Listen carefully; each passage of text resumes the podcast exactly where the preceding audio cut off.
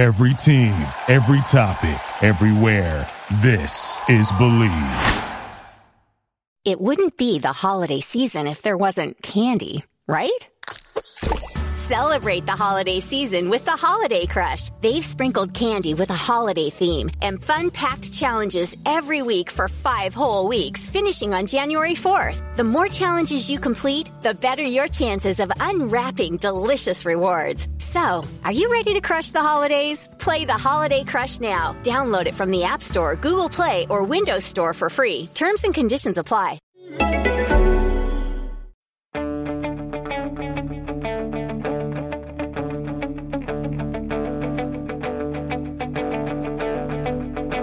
Ich warte seit Wochen auf diesen Tag und tanz vor Freude über den Asphalt. Als wär's ein Rhythmus, als gäb's ein Lied, das mich immer weiter durch die Straßen zieht. Hello and welcome to Gegenpressing, the German football podcast from the Football Grad Network. I'm your host Bryce Dunn, and before we get into it, let's go over the weekend's results. So on Friday night, we seen Wolfsburg move up to eighth with a victory, 2-0 victory over Nuremberg. Into Saturday, Bayern continued to improve a 4-0 victory over Hanover. A bit of a shock Stuttgart scored two from Mario Gomez, that is, uh, beating Hertha 2-1. Um, moving on then, we've seen it all is even between Augsburg and Schalke 1-1. Fortuna moved off the uh, bottom of the table up to 16th with a 2-0 win over Freiburg. All was even again, nil-nil between Hoffenheim and Gladbach. Late kickoff game was Borussia Dortmund 2, Werder Bremen 1. That sees Dortmund now nine points clear at the top of the table. Very impressive stuff. On Sunday, RB Leipzig 4, Mainz 1. There was a brace from Timo Werner and Poulsen in that game. Uh, very impressive ones as well, from what I hear. Final game of the weekend, seen Eintracht Frankfurt get back to winning ways after two defeats, 2-1 over Leverkusen. So, joining me on this English week, yes, that means it's going to be midweek games, is Manu Veth. Manu, how are you? Oh, I'm very good. How about you, Bryce?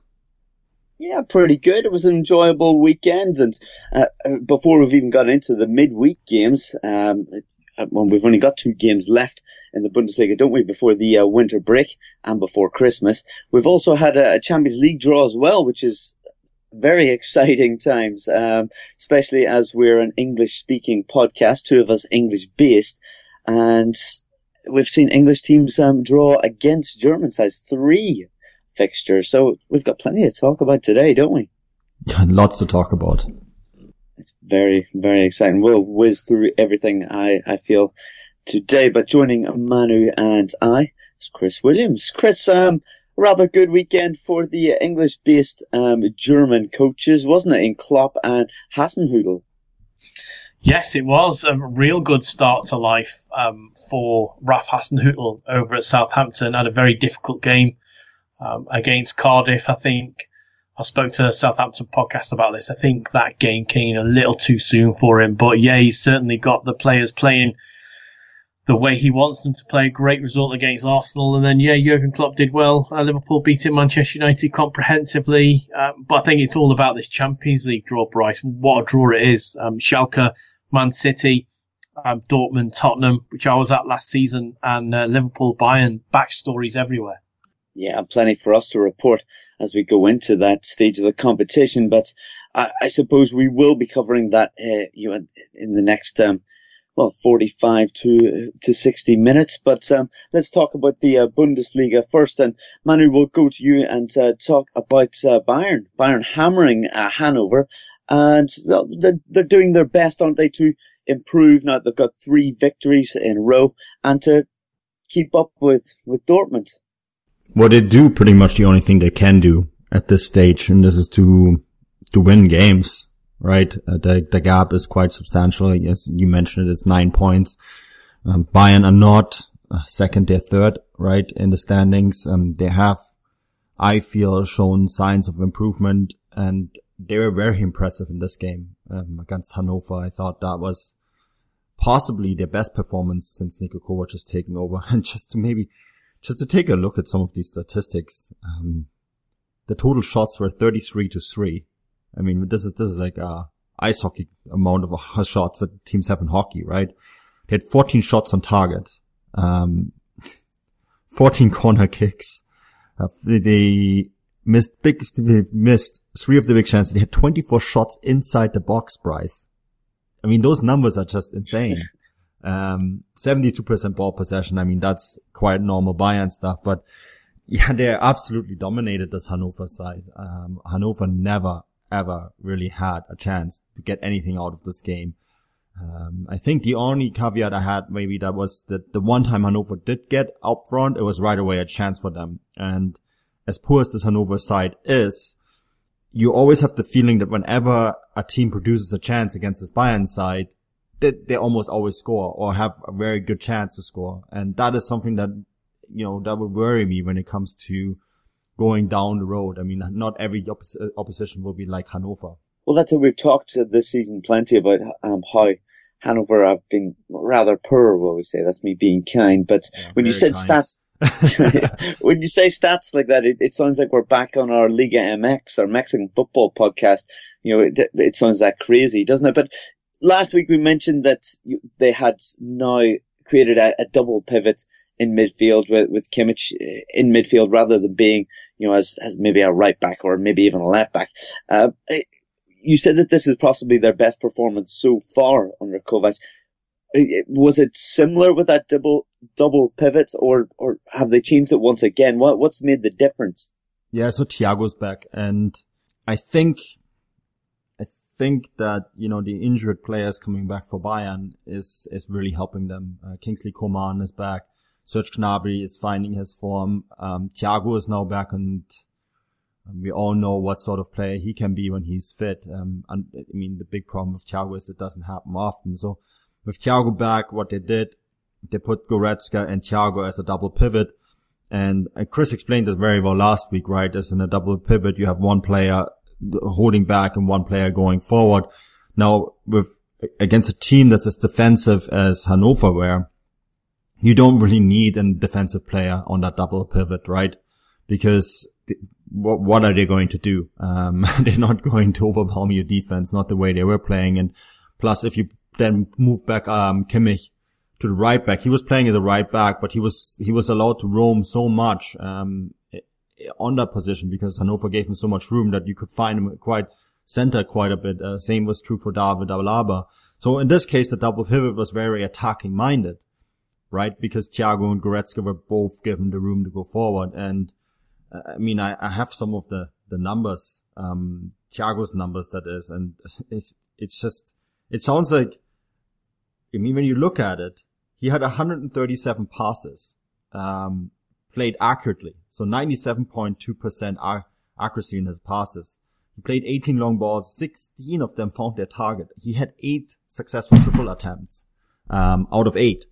So this is, you know, when we talked about Naby Keita, remember when Klopp said, um, that year that Naby Keita was the best in the Bundesliga, he said Thiago and Keita, they were the two best players. And in Thiago, they have someone like Naby Keita who, who is able to not just control the ball, but also take the ball and triple forward and become almost like an attacking player. And against a side like Hannover that's only defensive minded, they can afford to play Goretzka and Thiago in that role. Uh, Chris, I mean, if, if we go to you, I mean, for anyone that's, you know, Manu's obviously saying just how good Thiago is, uh, you know, we've seen him play, you know, for years in the Bundesliga, but for anybody that's unfamiliar with him or, or maybe just tuning into the, uh, the Bundesliga, what, what exactly type of player is he and what does he offer that maybe some other players doesn't? He's obviously more attacking than Kimmich, but, you know, how good is he? Well, he's very good. And I think we can see, that now Niko Kovac has sort of come onto this system, what an integral part he is. I mean, if you look at his past and, and how influential he's been for other parts, um, for other managers, then you can see why he's starting to, I don't know, maybe trust him a little bit more. And I think, you know, Thiago, we've gone on about how Bayern is an aging side, but this particular player, I know he's 27, but he's hitting his prime now. And and Bayern should have a top level player for the next two to three years. And if they're looking to be resurgent, if they're looking to make up that gap to get back to Dortmund, if they're looking to go further on into the Champions League, um, he's going to be a real key um, cog in, in that Bayern wheel. And um, for me, when they've missed him, they've looked a completely different side. And I don't think it's any coincidence that now he's back on top form. Bayern look like a side may, maybe similar to that they did the back end of last year. Um, they're certainly a completely different prospect than, than what we've seen for most of the start of the season. I think pretty much the Fortuna game was was a defining moment. After that, now Bayern of four games um, across all competitions without defeat. They're still leaking a lot of goals, but more importantly for them, they're finding the net again. Yeah, well, talk about uh, finding the net and leaking goals. Manu, I, I, feel we need to talk a little bit about that Ajax game uh, midweek. Uh, quite an eventful one. Oh man, that was a classic. Um, that was a real classic. That reminded me of the 1990s when when the Dutch when Dutch football was very good, right? And there there was a real rivalry between German and Dutch football on the on the club level. Um, there was, I mean, that that rivalry goes back all the way to the 70s, and uh, it, it's really funny because I spoke to my dad um, midweek, and he said like this game was like a Bayern Ajax clash from the 70s and 80s. You know, when those two sides would just go at each other, um, knife between the teeth no, no prisoners taken, just attack, attack, attack, attack. Um, and that made this game so intriguing. It was almost like a derby. And when you know the history between Dutch and German football, uh, or the history between the Netherlands and Germany in particular, I've lived in both countries, right? And they, they, the, thankfully the rivalry, um, or the, the hate between the two countries is now very minimal. Um, it's never been more welcomed in the Netherlands than I have been in any other country. So that's thankfully thankfully completely gone. But on the football pitch, that rivalry very much still exists. Um, and you saw that in that game. And I feel like the players almost got in the, almost swept away a little bit by it because it went back and forth. Bayern took the lead. Bayern looked amazing in that first half. And then the second half, Ajax were absolutely resurgent. It was 1-1, 2-1. Then Bayern took, took the, took the, uh, draw again. And then Coman with a fantastic goal to make it 3-2. And then Ajax came back and, you know, in the dying moments could have almost taken the lead again. It was just such open display football, um, that we haven't seen quite a long time. Now you can take a lot of away from this. Um, I think, the thing that I took away from it is Ajax is a very good side right now, and anyone who's gotten them in the Champions League should maybe be worried because they they they look like the Ajax side from the 1990s. There's a lot of very good young players in this team. Um, of course, Ajax's big problem is that by next year that side will look completely different because they will probably sell about 50% of those players. Some of them maybe even to Bayern. But right now they are very strong stride. So um, what I'm taking away from this side is that what we saw, the Bayern side that we saw against Ajax, is probably much more reflecting the reality of where Bayern are right now than the Hanover result. Um, for me, I, Bayern are definitely improving, especially in attack. They're more creative in attack. They're better going forward, but that defense is leaking goals. And that is something, and I'm curious what you think, Chris, because last year under Kovac, Eintracht Frankfurt were, were very good, right? But sometimes a little chaotic. And so uh, sometimes you see those elements in this Bayern side. Yeah, you do. Unfortunately, it's, not been the best of, of times to be a Bayern defender. Um, I do think they struggle primarily because of, of Boateng and Hummels recently. I think that's been a, a quite a poor pairing, uh, especially when he's only had three at the back. Uh, if two have been maybe not as trustworthy as, as they could have been, then then yeah, it's going to open up all sorts of problems. But uh, that's my main fear for them going further into Europe. I think is the fact that they are um, so leaky at the back, which you can't be, especially at home. If we're looking at the away goals, um, I don't think they'll have a problem scoring, and they're showing that at the moment. You know, pumping um, goals past. I know, and it's only Hanover, and Hanover pretty poor, but it did look like the sort of Bayern that we saw last year. I mean, Kimmich opens a score inside of two minutes, and that's the sort of thing um, that we've been used to with Bayern. So I think if they can shore up that defence, uh, I think they've got a good chance, uh, not just of clawing the gap back to Dortmund, but also going further in both the Pokal and the um, and the Champions League. It's just whether they can shore up that back line. But there's a lot of time to work on it now, and between I think when their biggest test is going to be, which is the back end of February.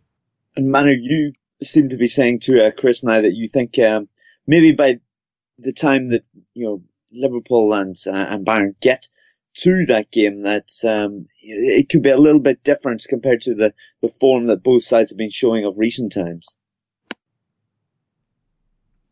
Yeah, look, um, I mean, there's address the elephant in the room. The the game in February, March, uh, Champions League is drawn out over a full month um, in the round of 16 against Liverpool is going to be a massive test. And I think if you look at this Bayern side right now, then Liverpool fans will look at this and say, okay, yeah, that's, that's very doable. But, um, Bayern are Bayern. You know, they are a team that I wrote an, an article for Forbes where I listed all the, the problems that Bayern would have replacing Franck Ribéry and Robben. And, and I couldn't believe this when I wrote this, but since Franck Ribéry and Robben have been in this Bayern side, they've failed to reach the final, the final four of the Champions League only twice. In the last 10 years, they've always been in the final, they have been eight times in the final four of the Champions League.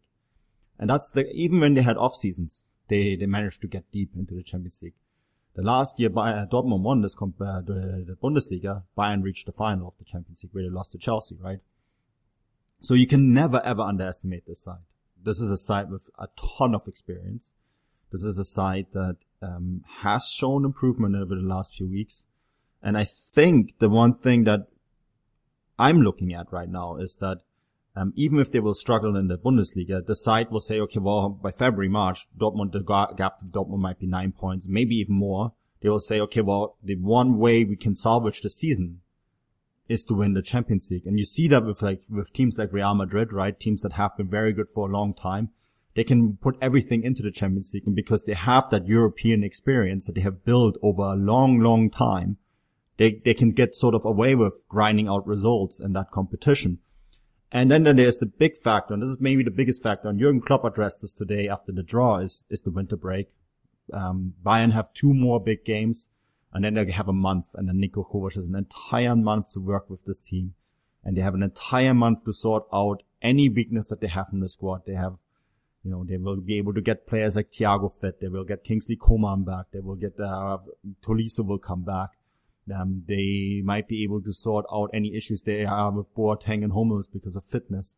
And, um, Alphonso Davies is coming in. And then maybe another player or two that they will sign in the, in the winter to address these issues. And then they can work these players into the squad for four months. And this is what Jurgen Klopp said. It's like, this is a big big advantage for them over that what Liverpool have because Liverpool are fighting for the title.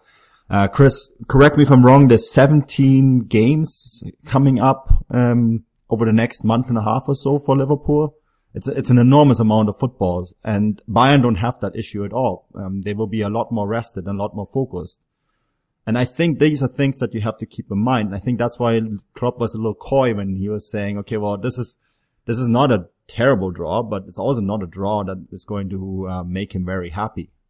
Yes, indeed. There'll be plenty of games until then, and and not or now and then, obviously. Um, if if we um then move on and we speak a, a little bit um about Dortmund. Obviously, Chris, uh, Dortmund sitting nicely nine points clear now on top of the uh, table, uh, but it was a difficult game for them against uh, Werder at the weekend. Yeah, it was. It I mean, the results will show that they won 2-1, but at one point, even um, when they were 2-1 up, right by the end, it, it looked like they could still leak. I mean, this is a really good Werder Bremen side who I think tested Dortmund, probably one of the most they've been tested all season. If you take out that Augsburg game, which was just um, a matter of mistakes from both sides, with Paco Alcacer scoring very, very late on. Um, this particular this particular game was um, was a real test for them. And I think um, Florian Kohfeldt will be bitterly disappointed that he went away from the Westfalenstadion with absolutely nothing. But once again, we talked about it from the start of the season. If Dortmund are going to do well this year, they need one man to stay fit throughout, and that's Marco Reus. And I thought he was fantastic. Yet again, he was the main difference, not only with his goal that won it, but also with his movement and his link-up play with um, not just those around him, but also those behind him. So uh, Dortmund are, quite rightly flying high, crowned the half-season champion. Um, so yeah, it's going to be, I think it's going to be hard for anybody to catch them at the moment. But for for any opposing managers that saw that, there is still a tendency with this real fast counter that Dortmund have is they leave them a little bit exposed at the back. It's it's a very strange sort of counter attack style because it's not like they go really really deep um, and then invite players on and then hit them on the break. It's like this they can counter from the middle of the field. When that counter press wins the ball back in the middle of the field, they will press on from there and they will break behind. And, and teams are so frightened um, whether to push forward or not, or whether to drop deep, that they, they end up doing nothing and Dortmund just pick them off. And I thought Werder Bremen um, really, really stuck with it because, especially for the second half, we might rule out the first half a little, but for the second half, um, Werder came out with a side who had no sort of respect for Dortmund's current position on the top of the league. They looked unafraid. Um, Möhwald had two fantastic opportunities to level the score and and didn't. It was just that final way they couldn't find past Bürki in the end.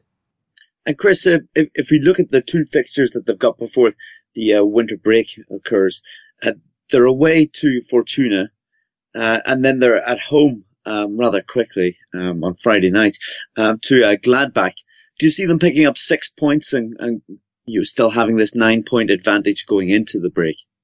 You would expect so, although the um, Gladbach game is another fantastic matchup with goals galore, and it's a hard one to call. I know maybe um, Borussia Mönchengladbach haven't been the best of late, and they've dropped a few points here and there, but I think when they play Dortmund, they certainly raise the game. So that's a fantastic game for everybody to look forward to.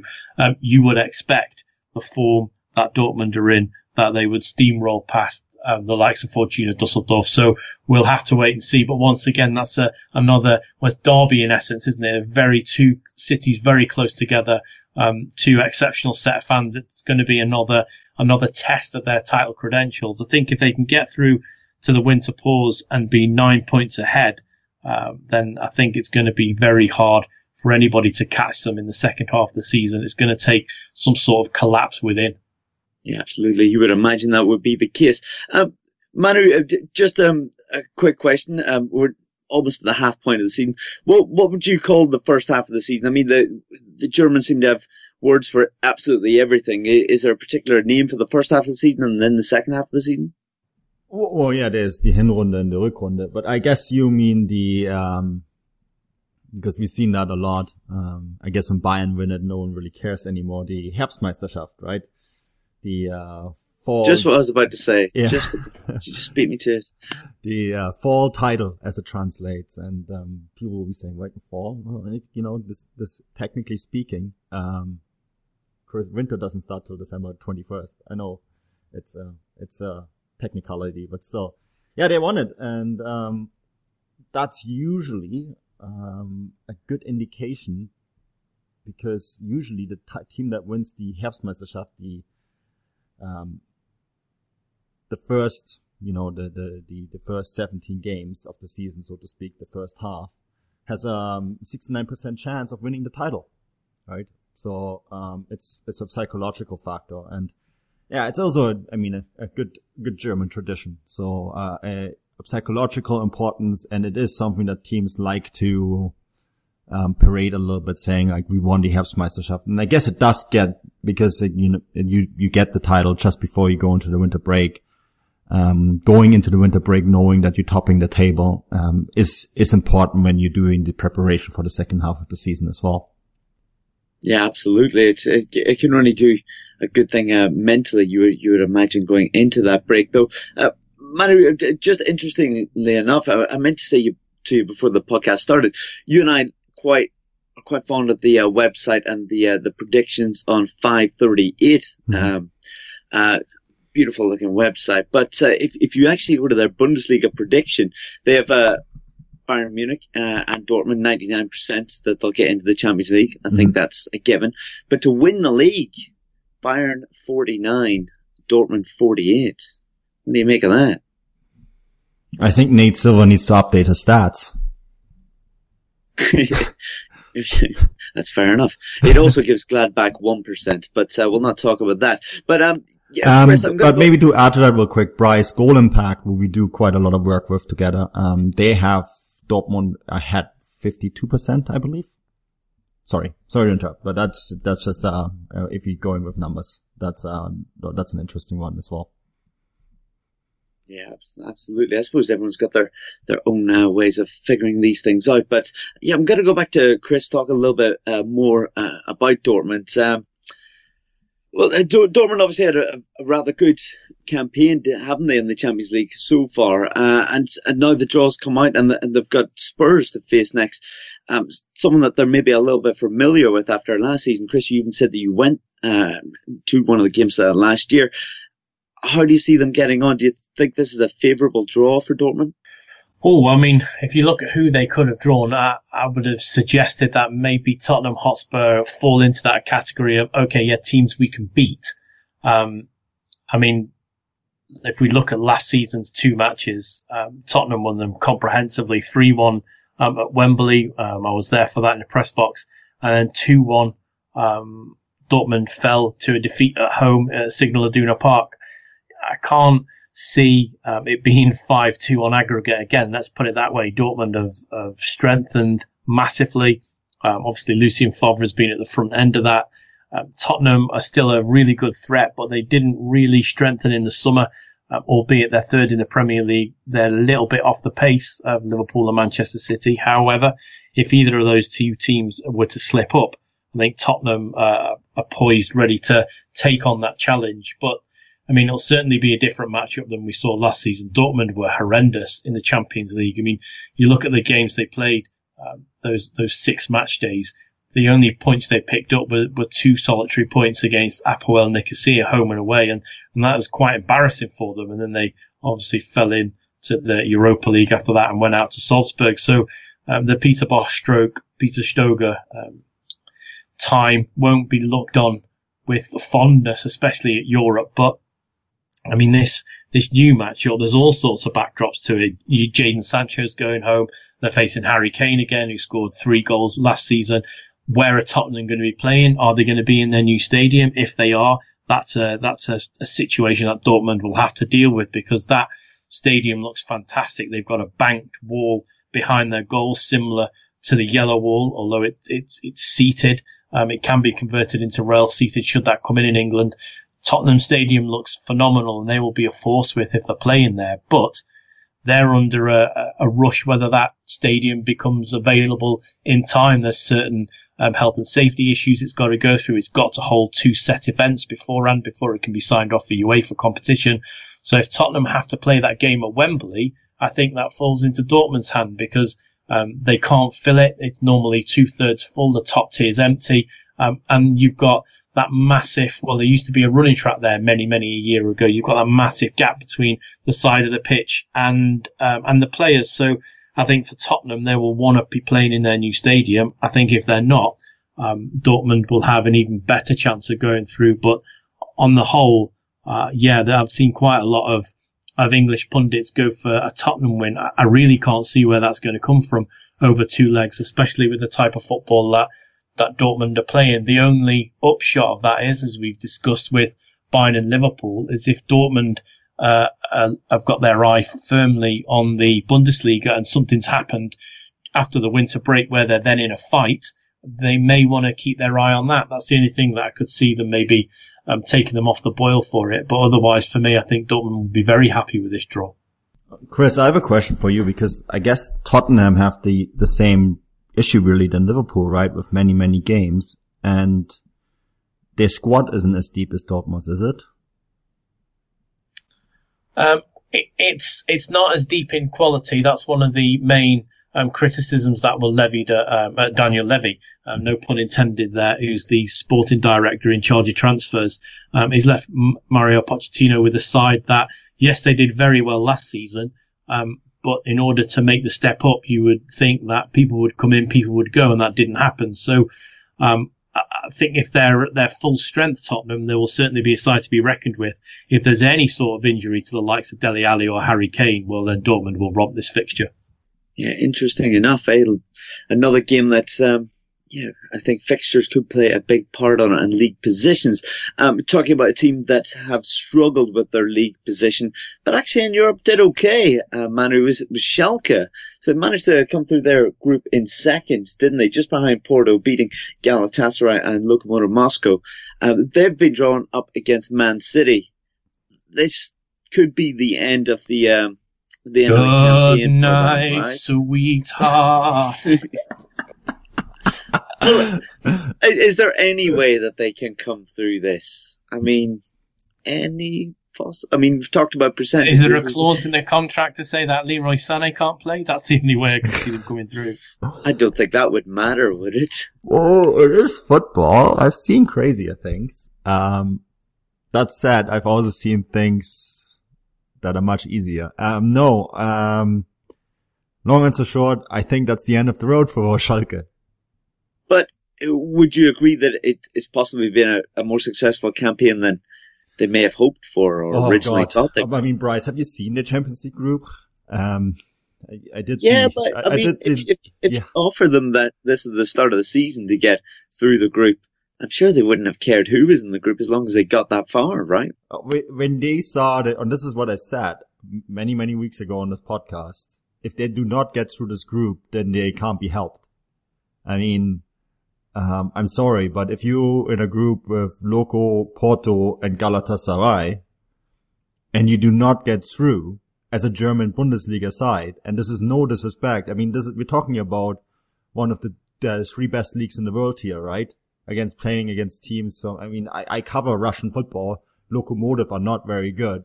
Um, Portuguese sides have been atrocious in Europe. And uh, the, the three big Turkish clubs are all bankrupt, right?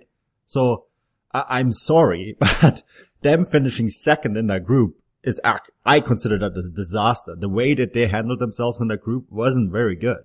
Um, and it, it very much reflects their league standing in, in a lot of ways. I, I reckon that the teams that they were playing, and again, this is no disrespect, but the teams that they were playing against, they're about middle class teams in the Bundesliga.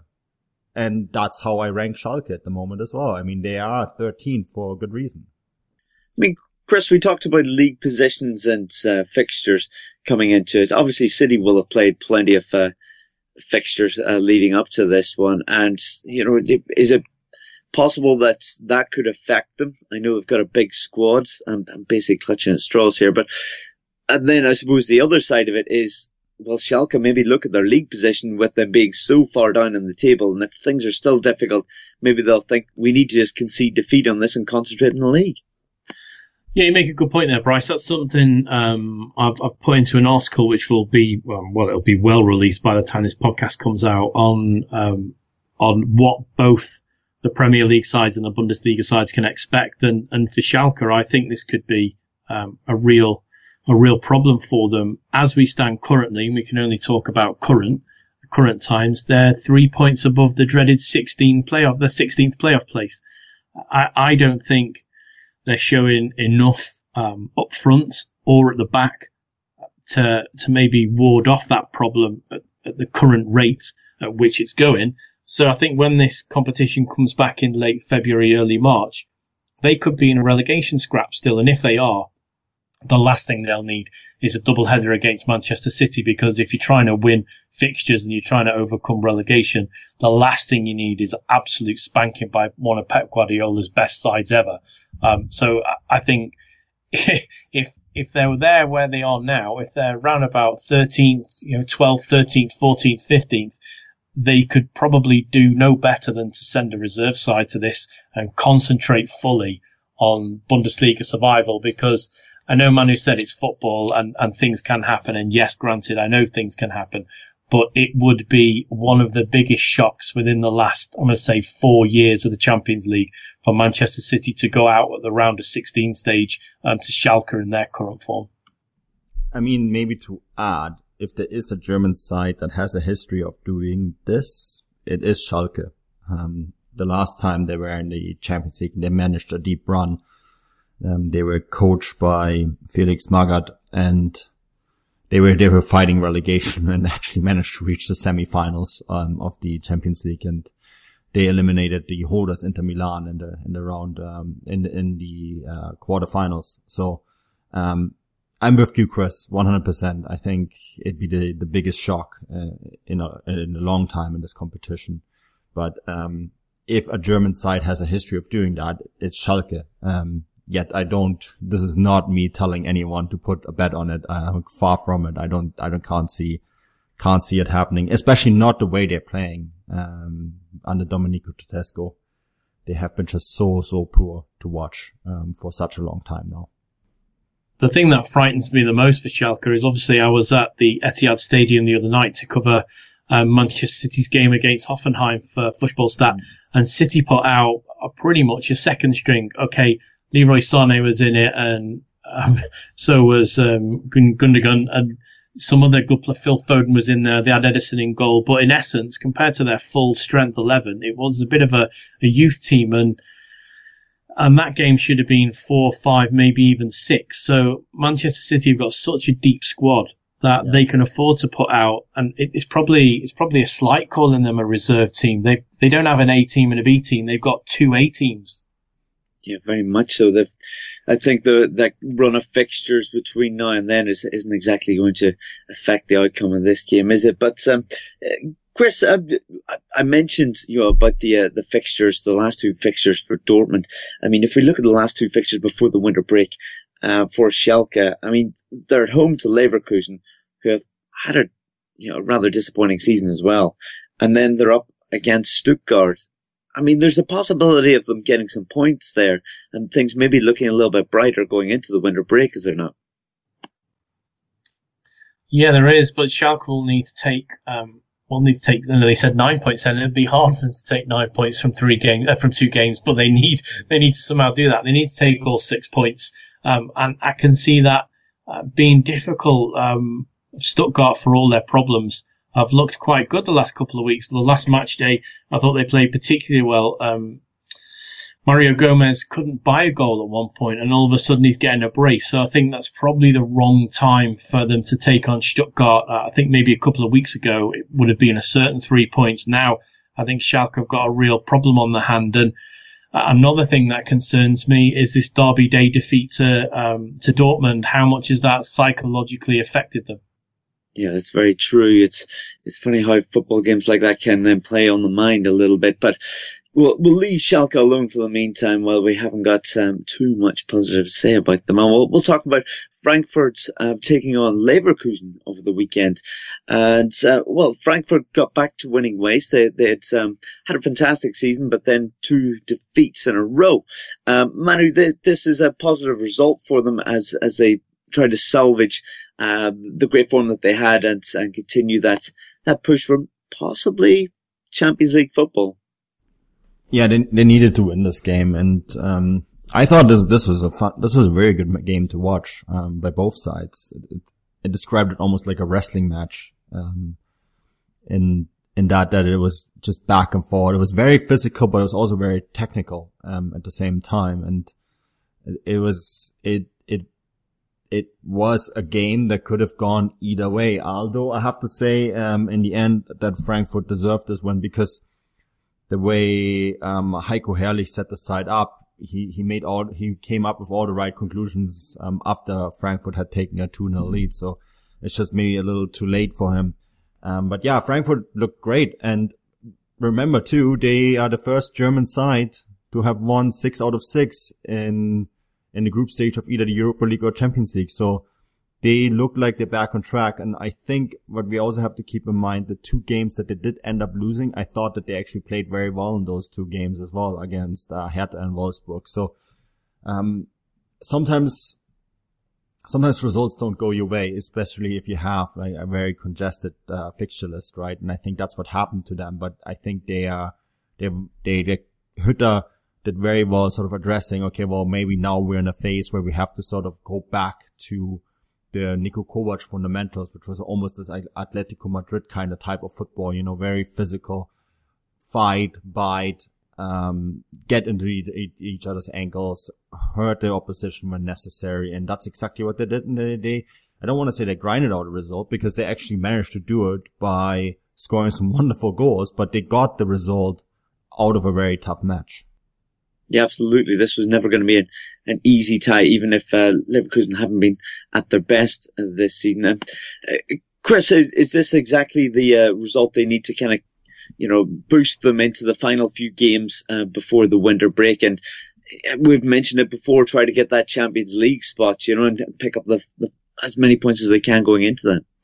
Yeah, and I'm in full agreement with Manu. Even where they slipped up recently, they still look very good, and you know they are a frightening prospect, I think, for any team to play. Um, and whilst I think they're going very, very well in the Bundesliga, their their displays in Europe have actually convinced me that you know possibly a route into the Champions League for them next season would be to win this competition. I don't think it's beyond them, not the way they've been playing. Um, certainly not winning all their group games.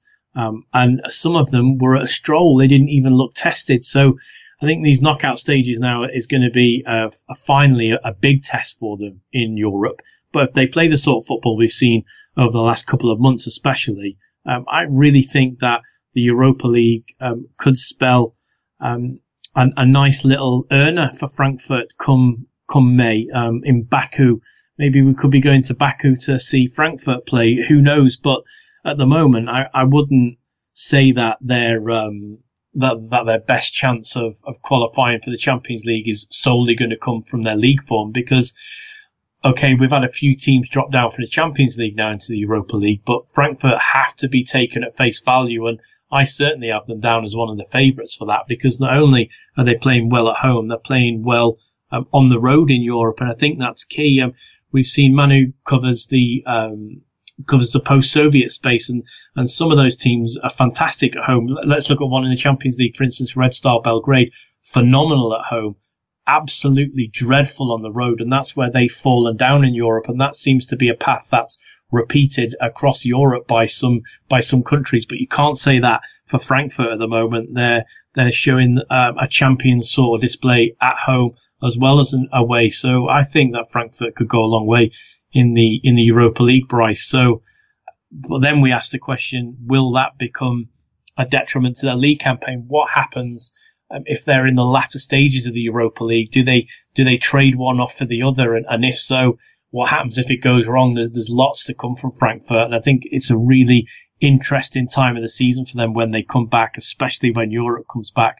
Because if they play it well, if Adi Hütter plays it as well in the coming months as he has done in the last few, I think come our um, review pod at the end of the season, Eintracht Frankfurt will be near the top to be taking team of the season.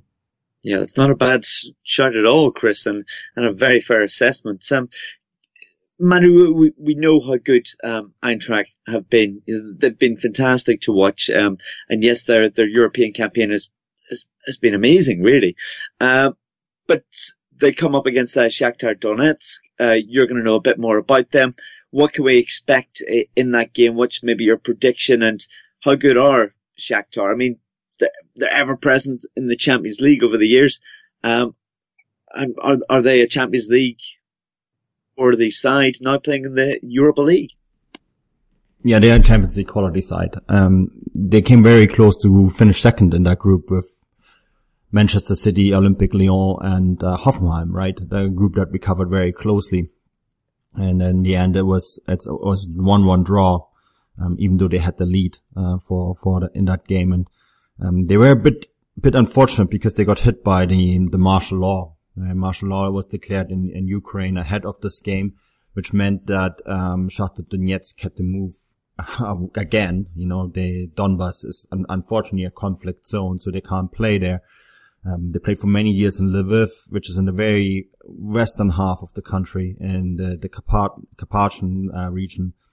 And then they found a home in Kharkiv and a very good home for them because a lot of the refugees that have fled the Donbass live in Kharkiv and it's a Russian speaking city, uh, like Donetsk is. And that has been a very good home for them. And then for this game, unfortunately, because martial law and Kharkiv was one of the cities hit by martial law, they had to play in Kiev. Um, and that is possibly something that hurt them. It's kind of asking Liverpool to play their final Champions League group stage match in at the Old Trafford. That's the equivalent of it, right? Not an ideal situation. So Um, I think that if they had played this game in Kharkiv, they would probably advance. Yes, they are a very good side. The negative maybe for them is that they're in a three month long winter break.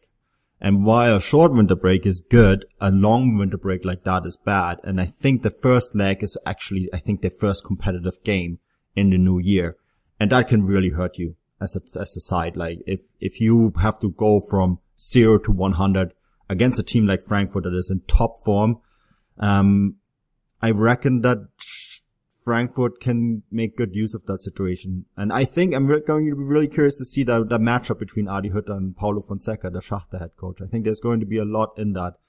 And the final thing I think I'm going to say is, um, both teams actually have won this competition, Bryce. Frankfurt won it in 1980 and Shakhtar Donetsk won it in 2009. Oh, well, there we go. I've, I've also read earlier today, I believe it's the third time that the teams will meet in the competition. So there we go. Um, Chris, if we just go to you and, and speak about the other side that we mentioned in Bayer Leverkusen, well, it, it hasn't been a great season for them, has it? Um, you know, domestically. But uh, in Europe, things are a little bit more positive. They're through to the next round, and they're now going to be playing Krasnodar, a team that Manu will, will probably be able to fill us in a, a little bit further on. But I mean, what what way can you really sum up their season? I mean, we, we expected big things. Um, it hasn't really happened. Um, it's it's been quite lackluster. But are they going to be another side that should probably focus on on the league uh, and domestic fixtures rather than this European campaign? Yeah, most definitely. Um, because I think they're well, they're not in trouble as such if we look at it now. I, I just don't get the feeling that they're going to go up or down. So maybe the answer to that is no. Maybe the Europa League provides them with uh, a bit of, of pleasure from what has been a pretty painful season. Um, but yeah, it's not been the best for them, Bryson.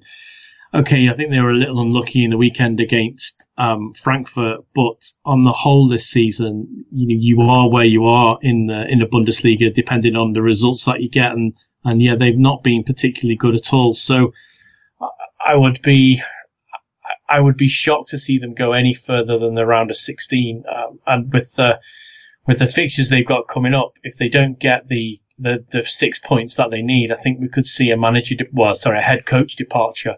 Um, and there's a couple queuing, but I think they missed the boat with allowing Ralph Hasenhüttl to move to Southampton. I think he would have been a fantastic fit at Bayer Leverkusen. And Manu, I, I take it uh, at that point we should probably go to you and speak about Krasnodar. Um, again, uh, fill us in. What, what type of opponent are they? They're sitting second in the uh, the Russian football league, but um, how good or how bad are they? Yeah, they're they're a very good side, and um, it it turns out that not every team I tipped to win the championship chip is going to be cursed like Bayer, and uh, you know I guess we don't really want to talk about Tat Tip too much more. Um, although I get frequently reminded, uh, right, Chris? Um, anyhow, yeah, I tipped Krasnodar to win the, the Russian title, um, ahead of this season. And, uh, that tip actually didn't look great about five, six weeks ago because there was a seven, seven point gap between them and Zenit. That gap has now gone down to two points. Um, could have been less if Krasnodar had played, uh, won that final game of the season. Um, they would have actually topped the, the league going into a three month long winter break. And they actually enter the winter break with two thirds of the season played. There's only 10 games left when they come back. Um, similar caveat that I have with, with Shakhtar, um, both those games against Leverkusen will actually be their first competitive games of 2019.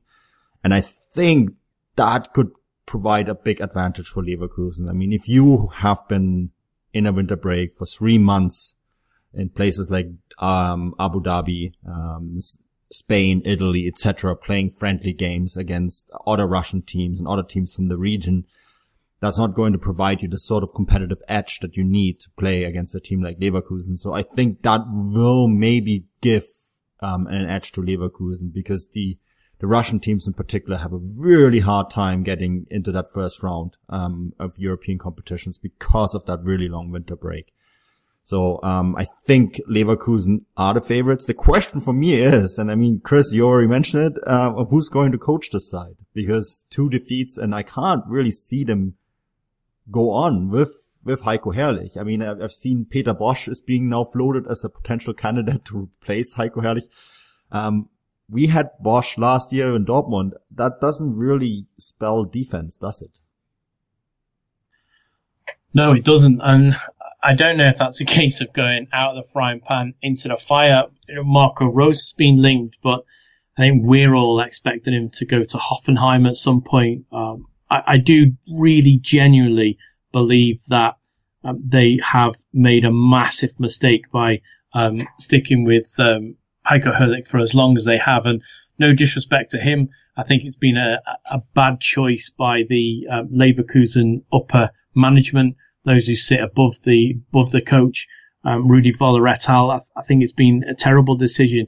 You saw them do it last season. They they held on to a head coach too long, um, and now they're in a situation where who's available, who is actually available that can come in and take the club in a forward direction if you're going to say it's Peter Bosz, I, I, I do think there's little help for Leverkusen because he was horrendous um, at Dortmund. You saw initially started very, very well, but once the questions started to be asked, once the opposition worked out very quickly, it was as well how Dortmund played under Peter Bosz. They were able to nullify it quite easily. And uh, if we're looking at a team that wants to make a manager or a head coach change to move up the table, if you're going to get Peter Bosz in, I, I really do think that that could help them go down the table.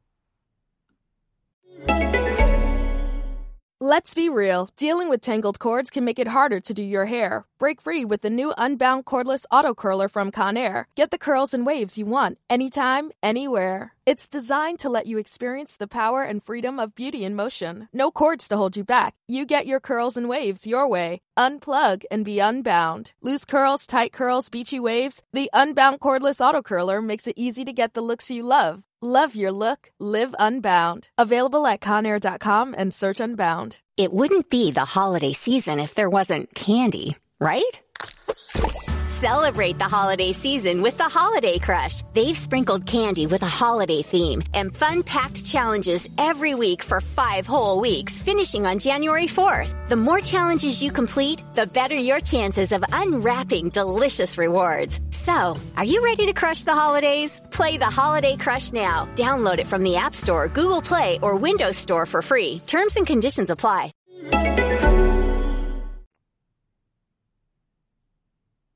Yeah, absolutely. He didn't quite hit it off last year, did he? And Dortmund are happy to uh, move away from Peter Bosz. I'm, I'm quite surprised to hear that link, if I'm being honest. But uh, guys, let's uh, talk about RB Leipzig. Uh, they beat uh, Mainz on Sunday 4-1. Um, some very impressive football, very impressive goals.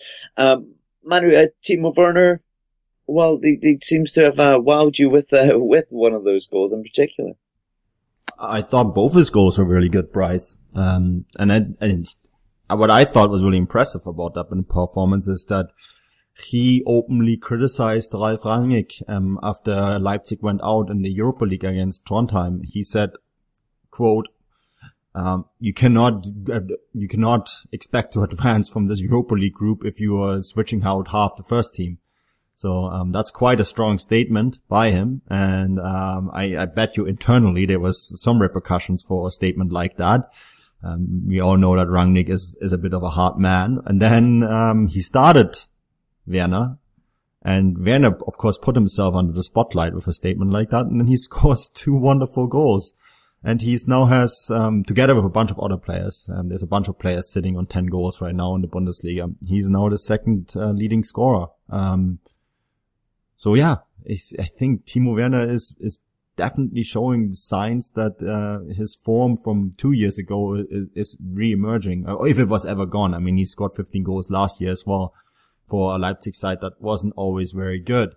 Um, but yeah, I think it's, I thought that statement about him about the Europa League. And I mean, this is something that we've criticized quite a bit, that they didn't really seem to take that competition serious enough and that they really seem to focus everything on the league at the moment. Yeah, he certainly has got some of that form back. Um, I mean, Chris, uh, Manu says that maybe he never lost that form, but I don't think he was maybe um, as explosive as what he had been. Um, him hitting this form going into a January transfer window, well, well, that creates a possible move away from RB Leipzig or, or just headline talk. I, I would say that's headline talk at the moment. Um, Leipzig are, are, quite keen to keep the players. You can see the the barriers they put up last season, or the, even the season before, trying to keep hold of um, of Keita before he left. Uh, they've been linked with players coming in themselves.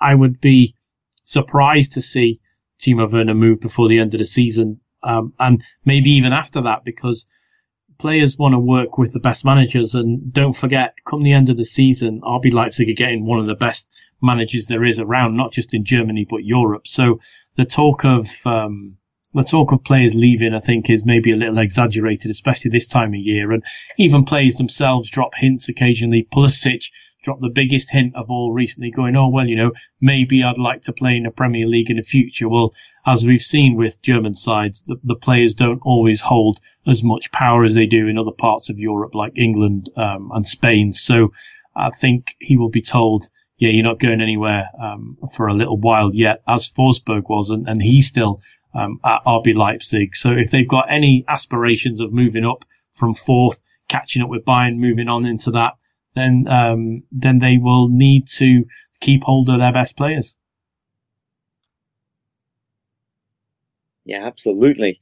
Just you know what these column writers are like. I'm sure we'll see him being linked with plenty of teams because he just does have that quality, doesn't he? He's a very good player. Um, Manu, we talked about RB Leipzig um, being very impressive um, at the weekend. They've got uh, Bayern coming up next. And I suppose the question is, um, how do you see that game going midweek? And then I, I suppose the follow up question I'm going to ask after that is to focus a little bit more on Bayern is that your know, Bayern then have Hoffenheim, don't they? Um, going into, or sorry, um, they've got Frankfurt, sorry. Getting my teams mixed up. They've got Frankfurt then going into the winter break. I mean, two teams very much on form, tricky opponents. How do you see the first game going, and then followed by the second? Yeah, that's that's what I meant earlier, I guess, with the the real test for Bayern, right? Hannover was not that at all, and um, Leipzig will provide a real test. I think Chris and I we've, we've dealt now a few times with Ralf Rangnick and um, his his aspirations of what turning this side into um, a big club in German football. And um, him going out to sign Nagelsmann is, is just a good example of that. Or him getting rid of Hasenhüttl because Hasenhüttl didn't fulfill everything that was expected of him. It just shows that, right? And the aspirations, of course, are for Rangnick to beat Bayern.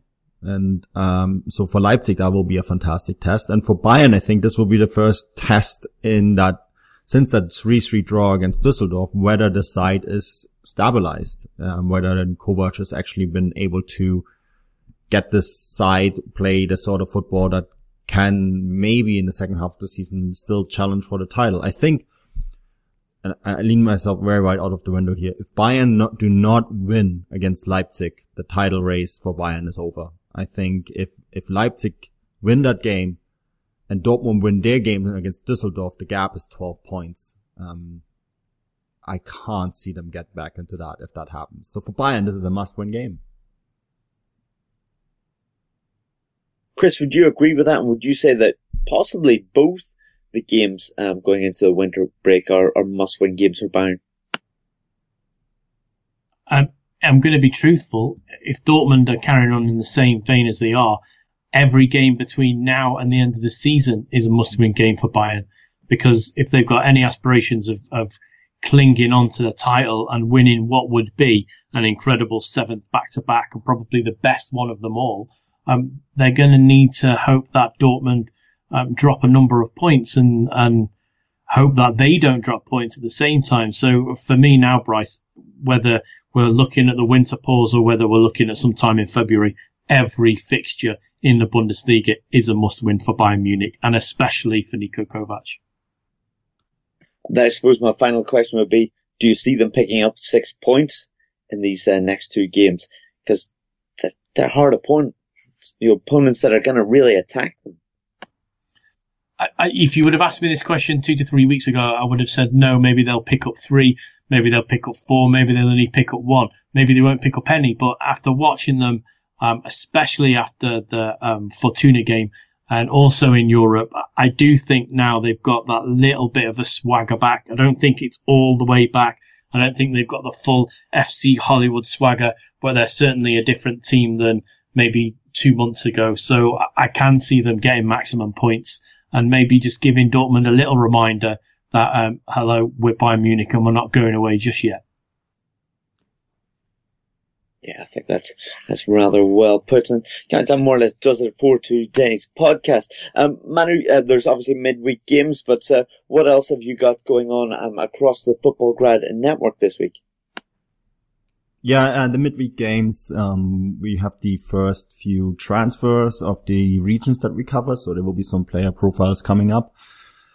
And um, yeah, you can find some of my Bundesliga writing actually as of last week uh, on uh, Forbes as well. I'm a contributor for them um, on the Bundesliga in particular, so you can find that. Um, I will tweet that out. Um, everything that I do for them on uh, my Twitter account at ManuVeth Exciting news, your new role. Yeah. Anyway, con- congratulations.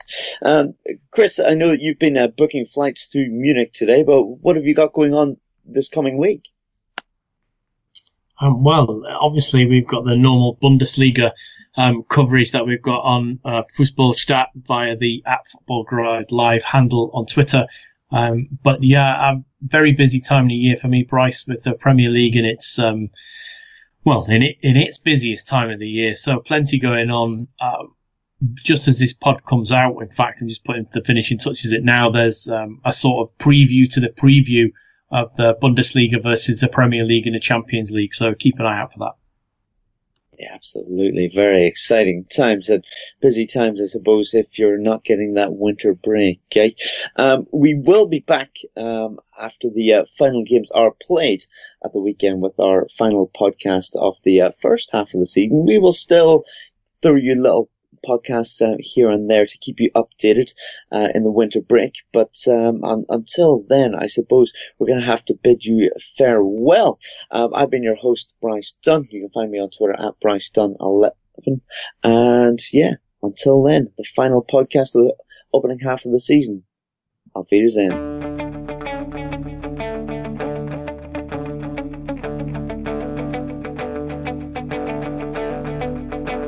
Ich wart seit Wochen auf diesen Tag und tanz vor Freude über den Asphalt. Als wär's ein Rhythmus, als gäb's ein Lied, das mich immer weiter durch die Straßen zieht. Komm dir entgegen, dich abzuholen. It wouldn't be the holiday season if there wasn't candy, right?